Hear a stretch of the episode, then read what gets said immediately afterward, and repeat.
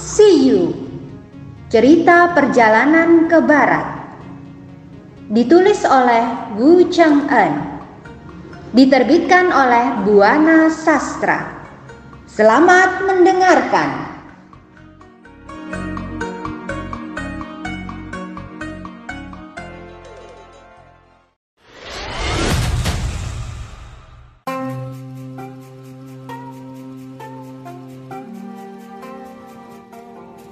Jika Yang Mulia tidak takut dan ingin tahu, hamba bersedia menceritakan semuanya pada Yang Mulia. Jawab Cuigi. Silakan kau ceritakan. Jawab Kaisar. Di dunia, manusia yang berbuat jahat sangat banyak, sedangkan yang berbuat baik sangat sedikit. Dengan tipu muslihat, manusia mencoba menutupi kejahatannya agar tidak terlihat. Namun, tipu muslihat manusia tidak bisa ditutupi untuk mengelabui hakim akhirat. Tidak sedikit manusia yang menutupi kejahatan dan kecurangannya dengan harta.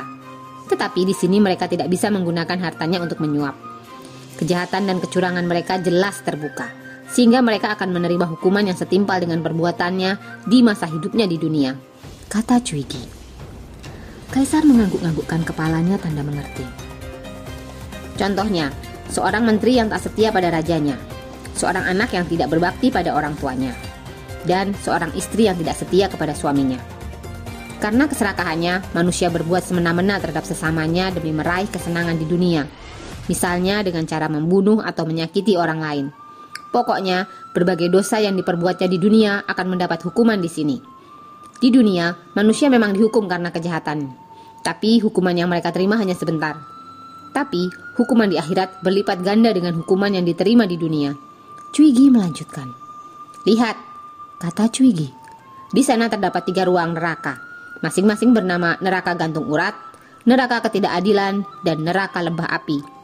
Di tempat ini, setiap orang berdosa akan ditarik uratnya. Sesudah itu, mereka dihukum di tempat gelap dan dibakar dengan api.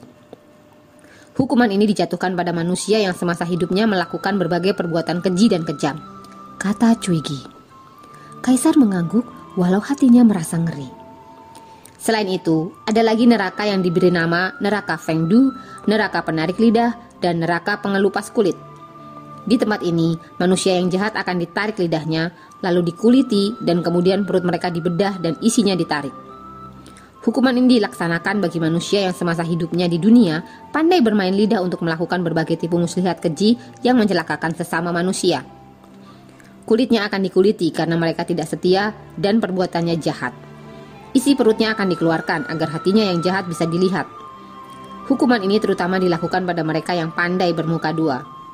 Di luar dia bersikap bagi orang suci dan taat beragama, dia juga suka menolong orang.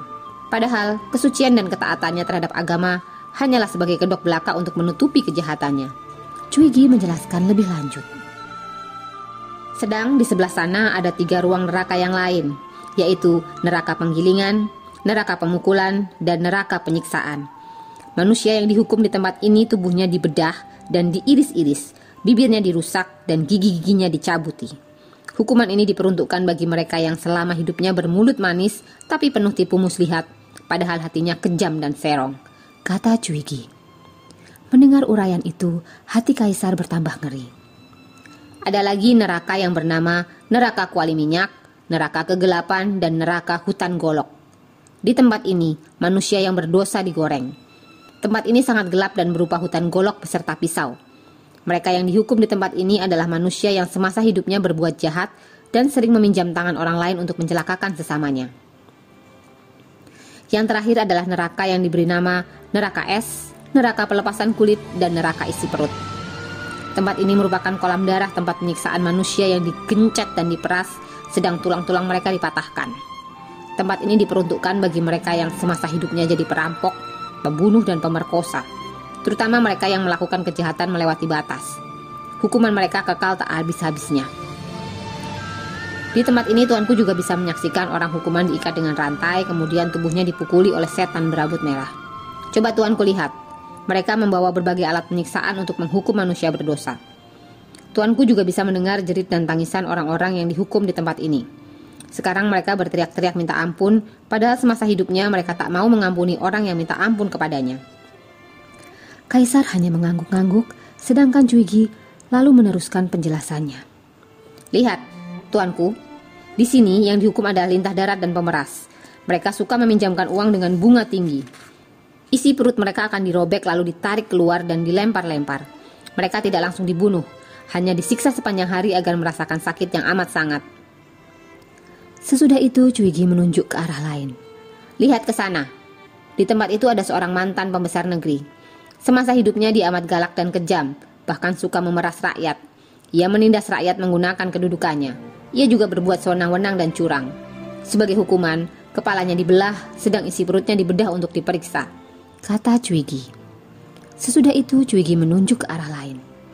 Lihat di sana, itu adalah para perempuan yang semasa hidupnya berlidah tajam dan suka berzina karena tak cukup dengan seorang lelaki saja.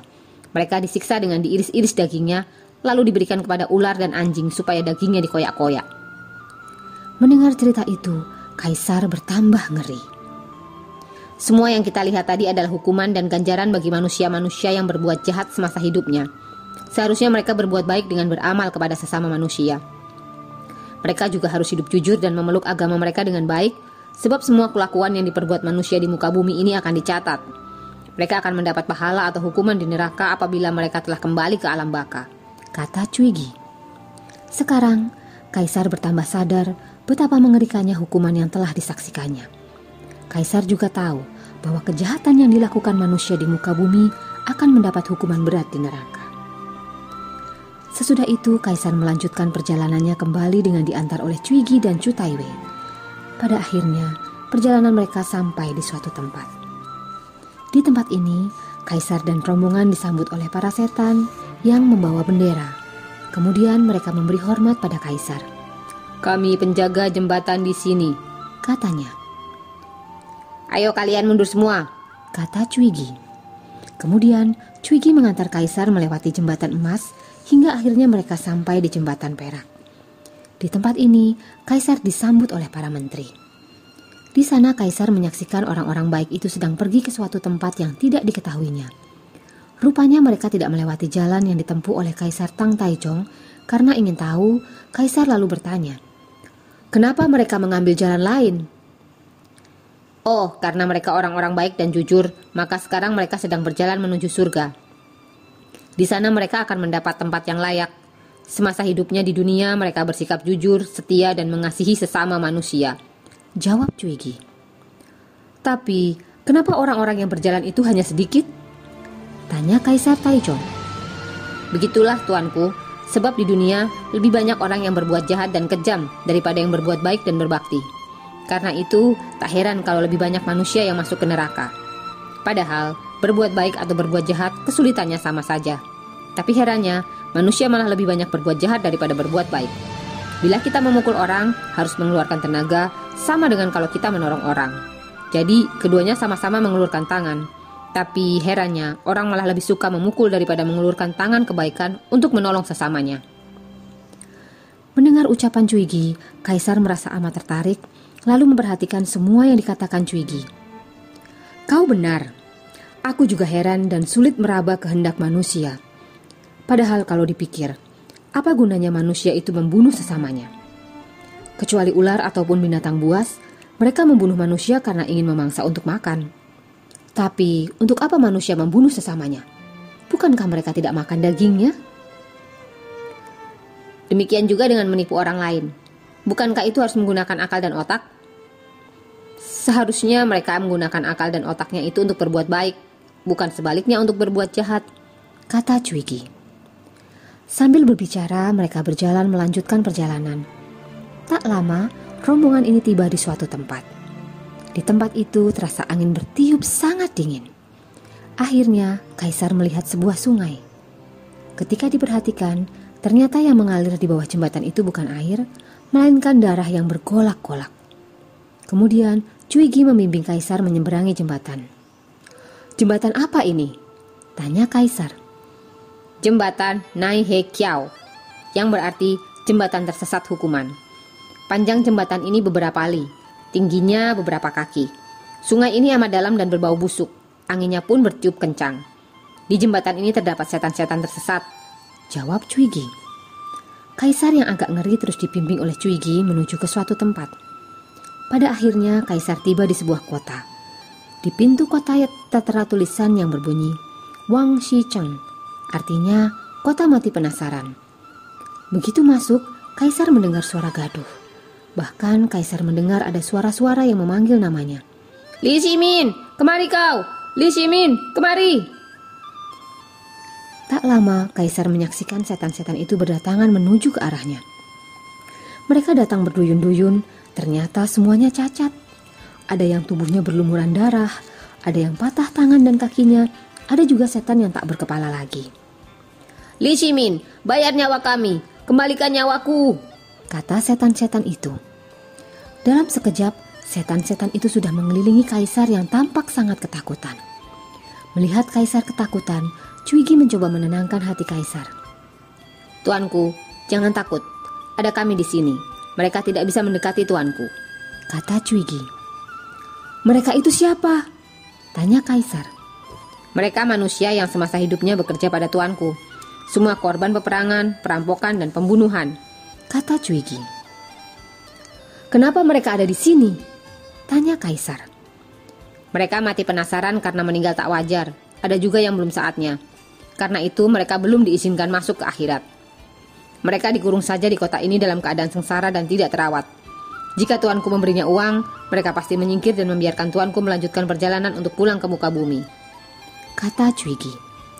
Mendengar anjuran itu, Kaisar kaget lalu menjawab, Aku datang tanpa membawa uang, lalu bagaimana aku memberi uang pada mereka? Oh, itu bukan masalah, tuanku. Jika mau, tuanku bisa saja meminjam uang di sini. Berapa saja yang tuanku butuhkan, kata Cuigi. Meminjam uang, siapa yang bisa dipinjami di sini? Begini, di negara tuanku ada seorang miskin bernama Xiang Liang. Ia tinggal di Kaifeng, Henan. Penghasilannya dari membuat dan menjual tahu. Di sini ia punya simpanan uang emas dan perak yang cukup banyak. Apabila tuan membutuhkannya, tuanku boleh gunakan, asalkan tuanku mau membuat surat perjanjian utang kepadanya. Uang pinjaman itu rasanya cukup untuk tuanku bagi-bagikan pada setan di sini. Kata Cuigi. Kaisar sangat senang mendengar usulan Cuigi. Karena itu, ia minta sebuah kuas dan bak tinta serta secari kertas. Kemudian, Kaisar menulis surat tanda ia berhutang. Setelah surat itu selesai ditulis, ia menyerahkannya kepada penjaga gedung uang. Ketika Kaisar memperoleh uang itu, Kaisar membagi-bagikannya kepada arwah yang meminta uang dengan dibantu Cuigi dan Chu Taiwei. Setelah membagi-bagikan uang itu, Cuigi lalu berkata, Uang itu boleh kalian gunakan. Sekarang, tolong kalian beri jalan pada Kaisar supaya beliau bisa kembali ke bumi, sebab Kaisar telah mendapat izin kembali dari para raja akhirat. Nanti bila Kaisar sudah sampai ke dunia, beliau akan bersembahyang untuk kalian supaya kalian bisa bereinkarnasi kembali ke bumi. Sesudah mendengar penjelasan dari Cuigi, para arwah sangat berterima kasih. Karena itu, mereka membuka jalan bagi Kaisar. Kemudian, barulah Kaisar dan rombongannya melanjutkan perjalanan kembali. Ketika mereka tiba di jalan yang rata dan luas, Kaisar melihat ada jalan yang bercabang enam. Di sini, Kaisar banyak menjumpai berbagai makhluk. Misalnya, orang berpangkat, orang biasa, para buruh, juga binatang berkaki empat, ikan-ikan, dan sebagainya. Mereka semua mengambil jalannya masing-masing. Jalan apa ini? Tanya Kaisar. Jalan ini diberi nama Liu Dao, yang berarti enam jalan reinkarnasi. Mereka akan bereinkarnasi ke bumi dengan jalan mereka masing-masing. Misalnya kaum raja, kaum bangsawan, orang kaya, dan juga makhluk-makhluk lainnya.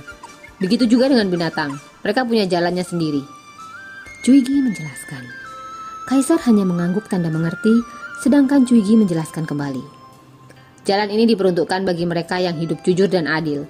Setelah kembali ke dunia, mereka bisa hidup bahagia. Bagi manusia yang agak baik dan tidak terlalu jahat, mereka akan bereinkarnasi sebagai binatang berkaki empat atau binatang air.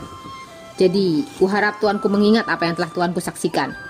Bila tuanku sudah kembali ke dunia, tuanku harus menganjurkan agar manusia berbuat baik dan beragama. Maaf tuanku, hamba hanya bisa mengantar sampai sini sebab di depan kita bukanlah bagian hamba. Maafkan. Kata Cuigi. Setelah mengaturkan terima kasih, Kaisar melanjutkan perjalanannya hingga menemui sebuah rumah. Ternyata, penghuninya adalah seorang perempuan tua yang sedang asyik memberi minum pada arwah-arwah yang akan segera bereinkarnasi ke muka bumi. Cuigi yang belum meninggalkan kaisar jadi terkejut. Ia segera menahan kaisar. Kemudian, dengan agak memaksa, ia menyuruh kaisar naik kuda. Kemudian, kuda itu dilecutnya kuat-kuat hingga kuda itu kabur, melesat bagikan sebuah anak panah yang baru dilepas dari busurnya. Dalam sekejap, kaisar telah tiba di tepi sungai Wei. Ketika kaisar memperhatikan air sungai yang bening itu, di sana terlihat dua ekor ikan emas sedang berenang. Kaisar sangat tertarik melihat kedua ikan itu. Saking keasiknya, Kaisar tidak mendengar seruan Chu Taiwei yang menyuruh Kaisar segera melanjutkan perjalanan. Chu Taiwei segera mendekatinya, kemudian mendorong bagian belakang kuda yang ditunggangi oleh Kaisar. Karena kaget, tubuh Kaisar terpelanting masuk ke sungai. Tiba-tiba, Kaisar siuman dan hidup kembali. Ini merupakan sebuah keberuntungan. Jika Kaisar tidak segera diperintahkan berangkat oleh Cui Gi dan Chu Taiwei, Kaisar pasti akan melupakan segala yang pernah ia saksikan di akhirat. Apalagi kalau kaisar sampai minum air yang diberikan perempuan tua di tempat para arwah berada. Pada saat para arwah sampai di mulut jalan, mereka memang akan merasa haus dan ingin minum. Karena itu, kaisar dipaksa naik kuda lalu cepat-cepat diusir pergi, hingga akhirnya bisa kembali ke dunia dengan ingatan utuh. Saat itu, kaisar sudah berada di dalam peti jenazah. Melihat keadaan sangat gelap, kaisar jadi kaget dan berteriak-teriak. Mendengar suara teriakan kaisar, Dayang-dayang yang ada di tempat itu kaget sekaligus ketakutan. Wajah mereka seketika berubah pucat dan tubuh mereka gemetar. Namun, Chu Magong selaku penasihat kaisar Qin Subao, Yu Chi Jingde, dan Wei Cheng mendekati peti mati yang bergerak-gerak itu. Sebelum kaisar bangkit dari dalam peti matinya, para menteri dan dayang serta keluarga istana memang sedang menunggui peti mati kaisar. Permaisuri dan dayang menunggu sambil menangisi jenazah kaisar. Sambil menunggu peti jenazah, para menteri dan permaisuri berunding untuk mengangkat kaisar baru sebagai, sebagai pengganti kaisar Taichung Li Shimin. Bila sudah ada kata sepakat, pengangkatan kaisar baru itu harus segera diumumkan ke seluruh negara. Ketika semua menteri hampir sepakat akan mengumumkan pengangkatan kaisar baru, Wei Cheng memberinya saran. Harap bersabar dulu. Seharusnya kita berhati-hati dalam melakukan suatu tindakan. Lebih baik kita tunggu satu hari lagi, sebab tindakan yang ceroboh akan berakibat buruk. Apalagi bila hal ini sampai diketahui umum. Aku khawatir terjadi sesuatu yang tidak diinginkan. Kata Wei Cheng. Mungkin saja Kaisar akan hidup kembali jika kita bersabar satu hari lagi. Mendengar ucapan Wei Cheng, Su Jingsong berkata, Wei Cheng, kurasa ucapan Anda berlebihan dan tidak masuk akal. Bukankah pepatah tua mengatakan, air yang sudah tertuang ke tanah sukar diambil kembali? Demikian pula dengan orang yang sudah mati tak mungkin hidup kembali. Tapi kenapa Wei Cheng berkata begitu sehingga membingungkan kami semua? Apa maksud Wei Cheng sebenarnya? Maaf, aku tidak bermaksud mengacaukan kalian, apalagi membohongi kalian. Sekarang aku ingin berterus terang. Sebenarnya sejak masih muda aku telah belajar ilmu dewa dan mengerti sedikit ilmu ramal. Jadi aku mengatakan arwah akan kembali sebab kulihat kematian kaisar tidak wajar. Baru saja Wei Cheng berkata sampai di situ, tiba-tiba terdengar suara teriakan dari dalam peti. Hal itu tentu saja membuat panik seisi istana. Orang-orang yang ada di istana menjadi ketakutan, juga para panglima. Di antara banyak yang lari karena takut, kecuali Wei Cheng dan para menteri lainnya. Kemudian dengan berani, Yuchi Jingde mendekati peti pintu. Yang mulia, ada apa? Jika ada sesuatu yang membuat hati yang mulia berat, katakan saja. Jadi, tak usah menakut-nakuti seluruh keluarga. Wei Cheng segera mendekati Yuchi Jingde. Sudahlah, jangan berbicara soal menakut-nakuti. Lebih baik lekas kita buka peti jenazah ini. Sebab kurasa yang mulia telah hidup kembali. Ternyata ucapan Wei Cheng langsung dituruti, sebab orang telah sibuk mengambil alat-alat untuk membuka peti mati. Ketika peti itu sudah terbuka, Kaisar benar-benar siuman. Dia seperti orang yang baru bangun dari tidurnya. Semua orang kaget dan heran melihat situasi itu. Sesudah duduk, Kaisar lalu berkata, Siapa yang Siapa yang menolongku keluar dari air? Di tempat ini tidak ada air, kata para menteri. Yang mulia jangan takut, sebab kami semua siap melindungi yang mulia. Sumaugong mendekati kaisar. Sekarang yang mulia sudah sadar kembali, jadi tidak usah takut, apalagi kami sudah siap menjaga yang mulia, kata Sumaugong. Ketika Kaisar Taijong membuka mata lebar-lebar, ia segera memperhatikan semua menteri yang hadir di tempat itu. Aku berhasil menghindari gangguan para setan, karena itu aku akhirnya selamat. Namun, celakanya, aku tercebur ke air. Sudahlah yang mulia, jangan takut lagi. Kami siap melindungimu. Lagi pula, mana ada air di tempat ini? Kata para menterinya. Tadi, ketika aku sedang naik kuda, aku terjatuh ke dalam sungai. Kata Kaisar. Kemudian Kaisar mengisahkan pengalamannya di akhirat. Sudahlah, barangkali yang mulia belum sadar benar karena masih diganggu hawa setan. Sebaiknya kita panggilkan saja tabib agar dapat memeriksa yang mulia dan memberi obat, kata Wei Cheng. Kemudian, tabib istana dipanggil untuk memeriksa kesehatan kaisar. Demi kesehatan kaisar, beliau diberi makan bubur serta obat. Selain itu, kaisar disarankan supaya beristirahat. Kaisar dirawat selama tiga hari tiga malam hingga akhirnya kesehatan kaisar pulih kembali. Tiga hari tiga malam yang lalu, Kaisar pergi ke akhirat. Tetapi sekarang Kaisar telah hidup kembali. Rakyat yang semula berkabung, kini melepas pakaian berkabungnya. Mulai saat itu mereka bergembira kembali karena kaisar mereka tidak jadi meninggal dunia. Esok harinya, semua menteri sudah berkumpul di istana. Karena malamnya kaisar bisa tidur nyenyak, pagi itu kaisar bersiap untuk mengadakan sidang di istana. Para menteri telah duduk di kursi masing-masing. Di bagian timur duduk Su Maogong bersama Wei Cheng, Du Ruhui, Fang Xuanling, Yuan Tiangang, Li Chunfeng, dan Su Jingsong. Di bagian barat duduk Yin Kaishan, Liu Hongji, Ma Sanbao, Duan Qishan, Cheng Yaojin, Qin Shubao, Yu Jingde, dan Shui Rongwei. Setelah semua menteri memberi hormat pada kaisar, barulah sidang dimulai. Yang mulia, Kenapa kemarin yang mulia tertidur begitu lama sampai lebih dari tiga hari tiga malam? Tanya para menterinya. Baiklah, akan kuceritakan semuanya. Tempo hari, setelah menerima surat dari Wei Cheng, aku merasakan kondisiku yang tidak keruan, kata Kaisar. Semua menteri mendengarkan dengan seksama. Hari itu, pasukan berkuda kerajaan seolah mengajakku pergi berburu ke hutan. Namun, ketika melakukan perjalanan, Tiba-tiba pasukan pejalan kaki dan pasukan berkuda itu lenyap, sedangkan aku ditinggal sendiri di hutan belantara.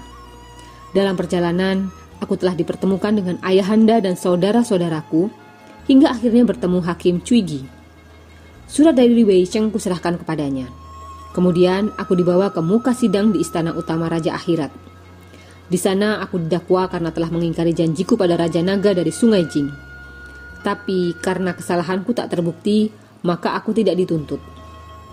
Demikian pula ketika usiaku diperiksa, para raja akhirat mengatakan aku akan hidup 20 tahun lagi. Setelah semuanya selesai, barulah aku diajak berjalan-jalan oleh Chu Taiwei dan Cuigi atas perintah raja akhirat. Dalam perjalanan itu, aku dapat menyaksikan orang-orang yang disiksa karena perbuatan jahatnya di dunia. Waktu aku tiba di kota arwah penasaran, aku diadang oleh roh korban peperangan 18 raja muda. Kisah peperangan 18 Raja Muda ini terdapat dalam roman klasik Shiba Lu Hanwang yang berisi kisah berdirinya kerajaan Tang. Kisah masa muda Chu Maogong, Cheng Yaojin, dan Li Yuan, kaisar yang menjadi ayahanda kaisar Li Shimin. Setelah mendermakan uang kepada mereka, barulah aku diberi jalan. Uang itu kupinjam dari tabungan seorang tua bernama Xian Liang. Kabarnya orang tua itu tinggal di Kaifeng, daerah Henan. Pada akhir pertemuan kaisar dengan para menterinya di istana, Kaisar Li Shimin memerintahkan para menterinya untuk mencari orang yang bersedia pergi ke akhirat untuk mengantarkan labu kepada Raja Akhirat.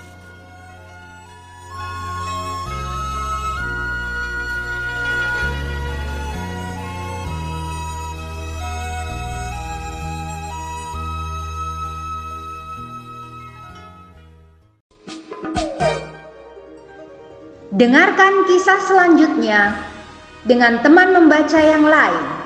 Terima kasih.